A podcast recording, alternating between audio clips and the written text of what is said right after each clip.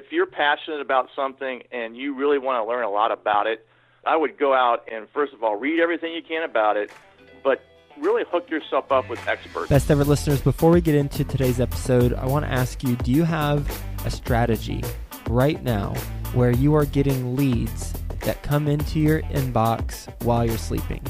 Do you have a strategy where you are optimized with both Google AdWords and SEO, search engine optimization? If not, then guess what? Today's your lucky day. We've got a free strategy session just for you, and it's with Dan Barrett. If you recognize his name, he was a guest on episode 565, and he is the only certified Google partner agency that works exclusively with real estate investors. Go to adwordsnerds.com forward slash strategy and get a free strategy session to learn with him how to implement an online strategy for your market in both SEO and Google AdWords. Go to adwordsnerds.com forward slash strategy. Best ever listeners, welcome to the best real estate investing advice ever show. I'm Joe Fairless. This is the world's longest running daily real estate podcast. We're going to be talking about raising money today. We're going to be talking to someone who is a client of mine and also a business partner, as well as someone who has raised over a million bucks on each of his first two multifamily syndications. How you doing, Dave Thompson? Joe, hey, nice to be here. Thanks for having me on. My pleasure, my friend, and nice to catch up with you. We talk very, very frequently, and it's good to share your story here on the podcast. A little bit about Dave. He is a full time multifamily real estate investor. As I mentioned, he raised over a million dollars for each of his first two multifamily syndications. He's got over five years' experience in purchasing single family properties before he switched over to multifamily prior to this, he was a corporate executive and he switched over to multifamily investing after that. He's based in Austin, Texas. And with that being said, Dave, you want to give the best ever listeners a little bit more about your background and your focus now? Absolutely, Joe. Thanks so much. Um, so I got down here in Austin in '97. I've been working in corporate world for about 20 years in high tech. After that much time, I was just looking for a change. I had done some part-time real estate investing on the side, as you mentioned, doing some single family, and just started to get into some multi-family duplex, fourplex here Austin, San Antonio area. I was just really looking to get into this more full-time. Kept reading. I had joined Bigger Pockets. Kept reading some books on multifamily, and I knew that was the direction I wanted to take it. So I left my full-time job, and I felt I was in a good place to do that. Focus on that, and just see how that would work out. Fortunately, I met a very good coach and mentor in yourself, and really kind of helped me put together a plan of how I could do that and really accelerate my growth. And really, after about three or four months of learnings, really understanding how to evaluate properties, markets, and that such, I believe we just reached out to each other. I think I took the initiative. I will give myself credit. I think I took the initiative to say, "Hey, Joe, how can I help you?" You know, I think that's an important thing. How can I really work with experts who are doing it and really accelerate my growth? And that's where it really changed for me quite a bit. And then I was able to participate on a couple deals that Joe has put together here recently. And I think surprised myself a little bit and really the success we had out of the gate. You know, obviously great projects, great folks I'm working with who have experience. And if I look at it, that's really kind of the key for me. It's like finding someone who is doing it, finding someone who's willing to coach and mentor me, and at the same time, you know, I was full time. I was really focused on it. I was really passionate about it, and I, I found I really liked it. And I think that's really what led to some early success with this. Let's talk in more detail about how specifically you're able to raise over a million dollars on each of your first two deals because it would have been daunting to myself if I hadn't done a deal to hear that and I would be like, "Wow, that's incredible. Who did he talk to? Who invested?" So, you don't have to name names obviously, but on the first deal where you raised over a million, where did those people come from? Great question. It's an excellent exercise to do uh, when you raise some money is to kind of go back and look at that group of investors. And raising a million dollars, ended up with 13 investors. So I think it averaged about 75,000 per investor. Most do the minimum. But I looked at this thing and I said, you know, I felt kind of where my natural paths were, but when I really looked at it, there's a couple of things that surprised me. I think the first thing was people that know you, family, friends. It was interesting because I really leveraged my wife's network. So she has a very strong network here. And they just seemed to really resonate towards real estate, had some cash, and so that was a really natural path for me, one of my stronger areas. And obviously, she helped working with me on some of those meetings, and that really I felt helped. It's a trusting relationship, and that really got me going in a strong direction. I also had really your family and friends getting involved. Of course, that's a natural path for you because people that know you and know your background and say, hey, you know, Dave's had some success in other areas, think he can be successful here. The one was bigger pockets. I think that's a good one for, for folks. There are social media outlets that are focused on real estate education. You tend to find investors out there looking for opportunities, and syndications like this aren't well advertised. Legally, they can't be.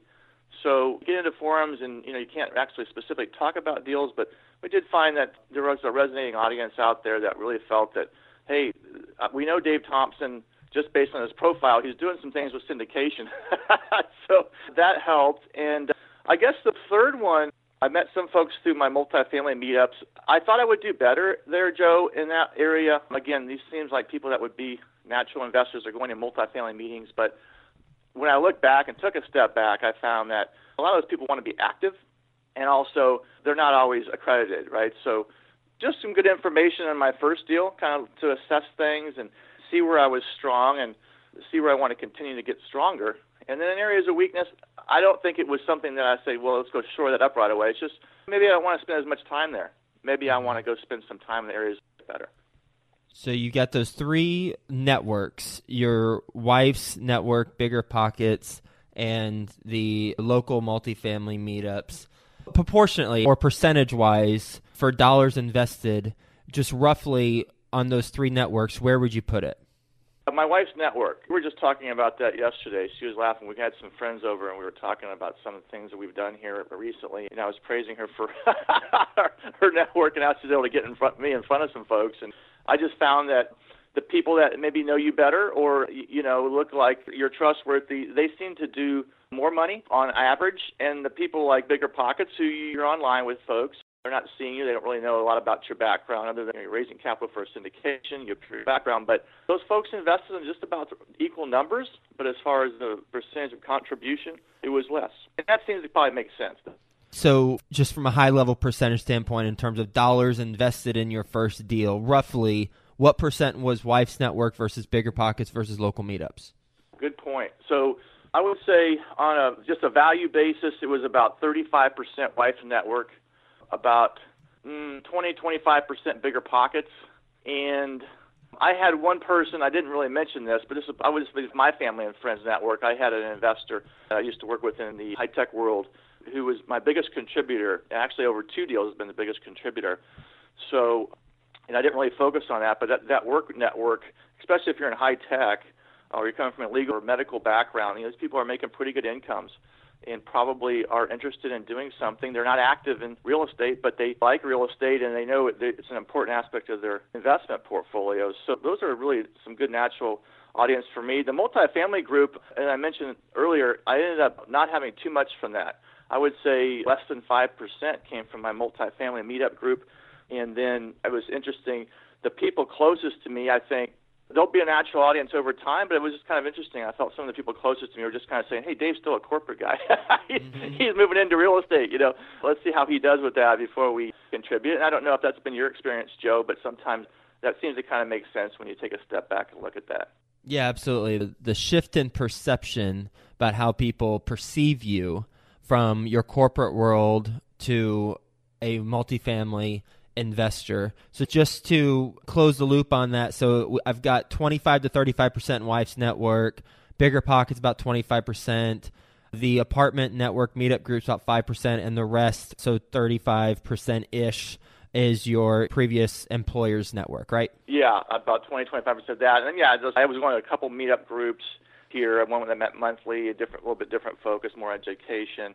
But that's about right. I've experienced this over two deals now. It tends to be about three decent pieces of the pie, about 75 to 80 percent, are coming from about three natural pass for you. And then maybe a miscellaneous sprinkling of the last 15 yep. to 20 percent, where you may not want to put too much of your focus on. You know, it could be. And I didn't really have referrals. Like I asked for a few referrals when it was felt really natural for me, but I didn't feel that my first deal to ask for too many referrals. But I, I believe referrals and repeat investors, which I did experience on my second deal, will be a bigger part of the pie going forward. Mm-hmm. Absolutely. I did analysis on the deal we closed on. So your second deal that you raised over a million for, and the deal where we all brought equity, and it was seventy-one percent new investors, twenty-nine percent returning, but it was a 50-50 split in terms of the equity they contributed and that's exciting, right? Yeah, exactly. so yeah, that, that's the, the, that's the, the right trend. exactly. yeah, yeah well, and that's yeah, go ahead. Now let's talk about the second deal. So, how did those categories, if at all, change from the total dollars invested in the second deal from your sources? Yeah, so on the second deal, the biggest pie that changed was uh, obviously now we have a repeat investors. So I had about five investors from the 13 originally on the next deal, I ended up getting, I want to say, maybe 15 investors. Mm-hmm. And so I would say about 25 to 30 percent were, were repeat investors. My wife's network continued to be strong and got a little stronger. I think we we're up to maybe 35, 38 percent. Bigger pockets remain strong, especially from a numbers standpoint. I think I had, of my 27 total investors now over two deals, I'm going to say 10 or bigger pockets. But again, they're doing more on the minimum side just to get their toe wet into it and say, hey, I'm trying to build that relationship with Dave and his the projects that we're working on, and that kind of made sense. So, from a sheer investment per person, the strongest continued to be my tech person, and then also my wife's network. And those three uh, bigger pockets, my wife's network, and my technology background, those folks are contributing almost 90%, I would say. The individuals who you were introduced to in your wife's network, did you already have a long term friendship with them, or did you kind of have to reacclimate yourself to them whenever you're talking to them about the deal?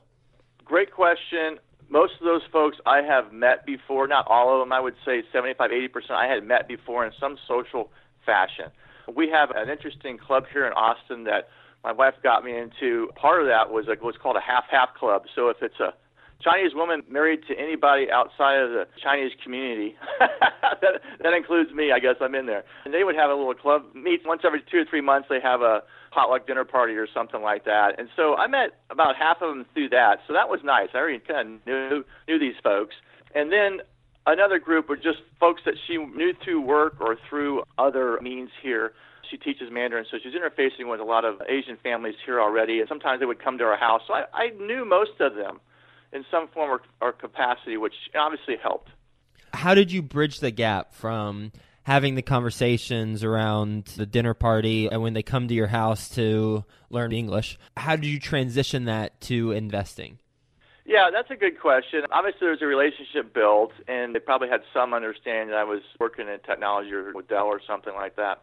On most of those interfaces, my wife reached out first because she had the closer part of that relationship, and I think that kind of makes sense if I had just sent something out there.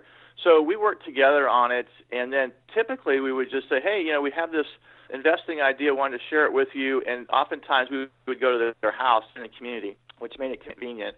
And I found my most success, Joe, was actually sitting down when I had the couple in front of me and my wife. I mean, that was just like almost a home run every time. It was like it was a great project. I had a great team behind me, and I just basically had to walk through it and just say, hey, is this something that you'd be interested in or not. It wasn't a, a point where you're trying to sell anybody. It's just like, you know, we have a relationship.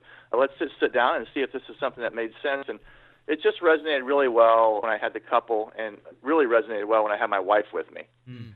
That really helped quite a bit. And then once we had the relationship established, I could follow up one on one more on my own. But I found it was more of a natural extension of the relationship, just saying, hey, I would expect they to come to me if they had some kind of idea that sounded interesting, and if I was a in that space looking for investments, I would appreciate that. And I'm not so sure if it's just with the Chinese network or not, but I know they, they do stay very close to each other and share ideas on how to help each other along in their lives. And, and it just seemed like it was a natural next discussion to introduce them to a new idea. When you went to their house, was the meetings, what was the evening set around you two talking about the opportunity, or was it, hey, let's have dinner, and then you said we'll also talk about this opportunity? Like I'm trying to figure out this stated focus. Most of the way we would be reaching out would be an email. And I know the deals that we've done, my experience with you is we'll send out maybe a three minute drone style. Here's kind of an overview. Before I even know if someone's interested, I'm not going to send them a, a big deal deck. I already know these folks are accredited in advance typically. But I would send that over and we just say, hey, is this something we want to get together on maybe next weekend at your house to talk about? I wouldn't really want to bring that up too much in a definitely not go through a deck or anything in a in a less formal situation where I'm just having them over for dinner or a social. I find those half half club meetings and whether you're doing a barbecue or whatever, not having anything planned to definitely take out and show anybody because that seems a little bit more artificial, right? But typically those kind of social is a great time to start getting that transition in people's mind that you're no longer working for that company you're in this full time, and your wife's helping you on the side with those conversations. You're having those direct conversations. We call it a little bit of a long game, but that can occur over a couple sessions, and it's kind of natural. Then you, they already kind of know you're moving in that direction. And then the next deal comes out, then you're sending a little email and say, hey, let's get together. We kind of mentioned I was transitioning into this. This looks like an idea that resonated with you. You seemed like you were interested in learning more about that. And then the meeting I set up after that is more just a direct meeting to, to go over that with them, either typically in their home or sometimes they'll come to my house. We found that that worked really well as well. Dave, what's your best real estate investing advice ever? For me right now, I would say if you're passionate about something and you really want to learn a lot about it, I would go out and first of all read everything you can about it, but really hook yourself up with experts. That could be getting a mentor or coach. In my case, mentoring and coach led to actually a practical experience that would have never happened had I not reached out and really took this thing by the reins and got serious about it. So be coachable, listen, look out there for someone you think that is credible and really dive into it with passion and I think you'll find that those people over time will see that passion and energy and will really want to make you part of the team. See what you can do to support them and if if they win, you win. You ready for the best ever lightning round? Yes. All right, first a quick word from our best ever partners. If you're interested in learning more about the Upper West Side of New York City and potentially buying real estate in this coveted Manhattan neighborhood, check out ilovetheupperwestside.com. This website was created and owned by Love Where You Live Realty, who specialize on the Upper West Side. Go to ilovetheupperwestside.com. Best ever book you've read?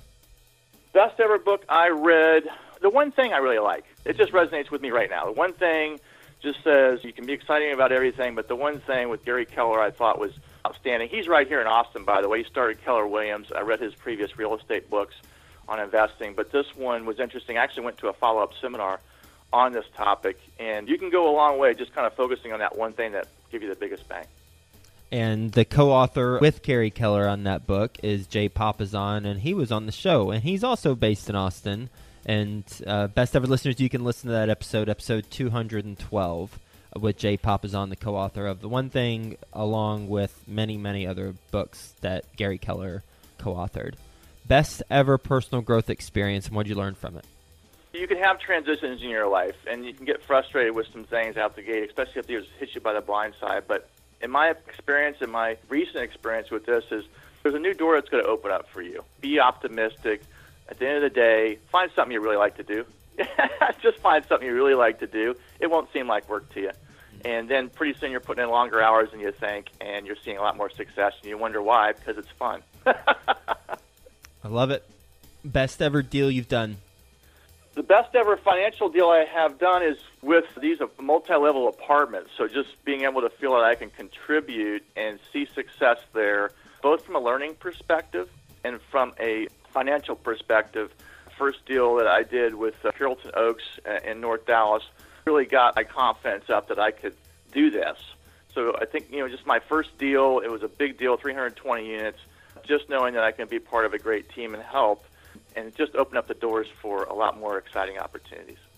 And I remember when we were talking about the second deal where you ended up raising almost uh, $1.5 million.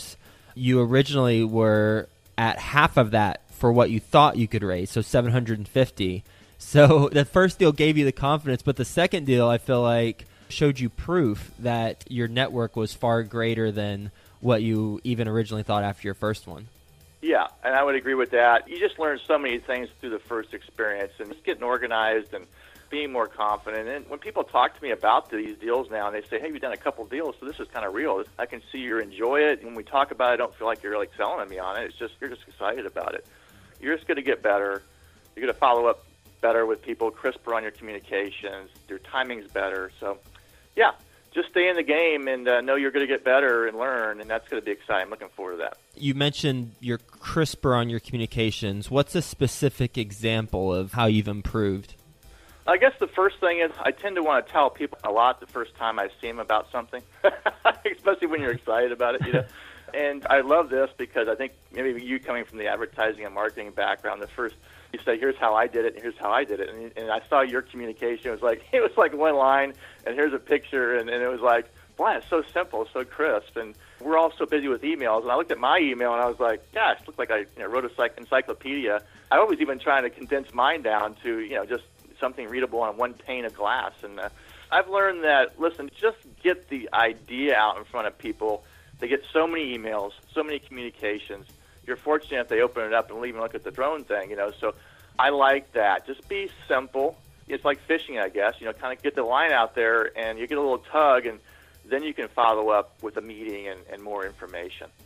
And best ever listeners, just for some context, you've heard Dave say the drone thing twice. We don't send drones to investors. What he's referring to is that we have drones fly through the property and we record a video and then we provide that to our accredited investors. So that's when he's talking about the drone. That's what he's referring to. Yeah, good point, Joe. And it's kind of the latest marketing tool, I suppose. But it's nice because you also put in a few high level details. It's not just the pictures, right? But you know, some high level details of why this makes sense to the Ashcroft looking at this deal, and I think that really helps people visualize in a short, what, two or three minutes, maybe at yep. the most. And, uh, exactly. Uh, you know, so that's about most people want to spend on an email, and it seems like that's the way I'm going more often now. It's just simple. Hey, this interests you, and then can get that coffee meetup, the lunch meetup going, and give them the whole investment pitch, the summary deck, and stuff. Best ever way you like to give back most important thing to me is growing a multifamily business, but I love going to, even though I'm not having a lot of success in those multifamily meetup groups from a standpoint of investors, and that'll come over time even better, but I like connecting people. I like listening to this show. I like listening to learn about other things besides multifamily because the more I learn about real estate in general, I'll have meetups with a couple people a week who reach out to me, like through Bigger Pockets and such, and just starting out new. And I've only been really doing this five years intentionally, but there's a lot you can offer people. And I don't look to get anything out of that other than I enjoy connecting people and sharing information to get them going in the right direction because I know that can save them time and money and frustration. And so that's just something that I do. I don't feel like I'm even doing it like I'm volunteering my time. I just like to do it. Again, doing something you're passionate about, you end up probably volunteering your time and energy more than you would actually intentionally think. So what, that's what I do what's the biggest mistake you've made so far in real estate? I got into um, small multifamily in, in San Antonio with a builder, and I got a little bit gung ho and decided to sign up for him for building me a couple fourplexes and a duplex, and I just got excited. And I didn't really research the person's background as well as I could have, and I didn't go to a lawyer, and uh, which you probably should for a, a construction loan contract put things in like you have to complete things within a certain amount of time. so these things will get built, but I'm over a year now on some of these building projects and had I researched the builder's background, you know, I saw what they were doing. It looks like it was there in front of me. But I think maybe getting a little legal support to review the contracts, make sure I was covered in case there was delays in buildings or whatever. That would have protected me a little bit more. These will get done. It's taken um, two to three times longer than I expected. So the opportunity cost, I've lost some opportunity costs there, and just my time on following up. So whoever you're partnering with, take some time, Google them, get some references from the deals that they've done, and uh, just kind of make sure you're protected legally on some contracts to ensure that things go south, that you have there's some reper- repercussions there, and you'll try to get through that a little bit better. What's the best place the best ever listeners can reach you? Email David at thompsoninvesting.com david at thompsoninvesting.com. Yeah, T H O M P S O N. Yep, David at ThompsonInvesting.com. And I'm working on my website right now as we speak, so we'll direct someone to that a little bit later. Well, Dave, this has been an educational conversation, especially for every best ever listener who is wanting to bring in equity for their deals from private investors.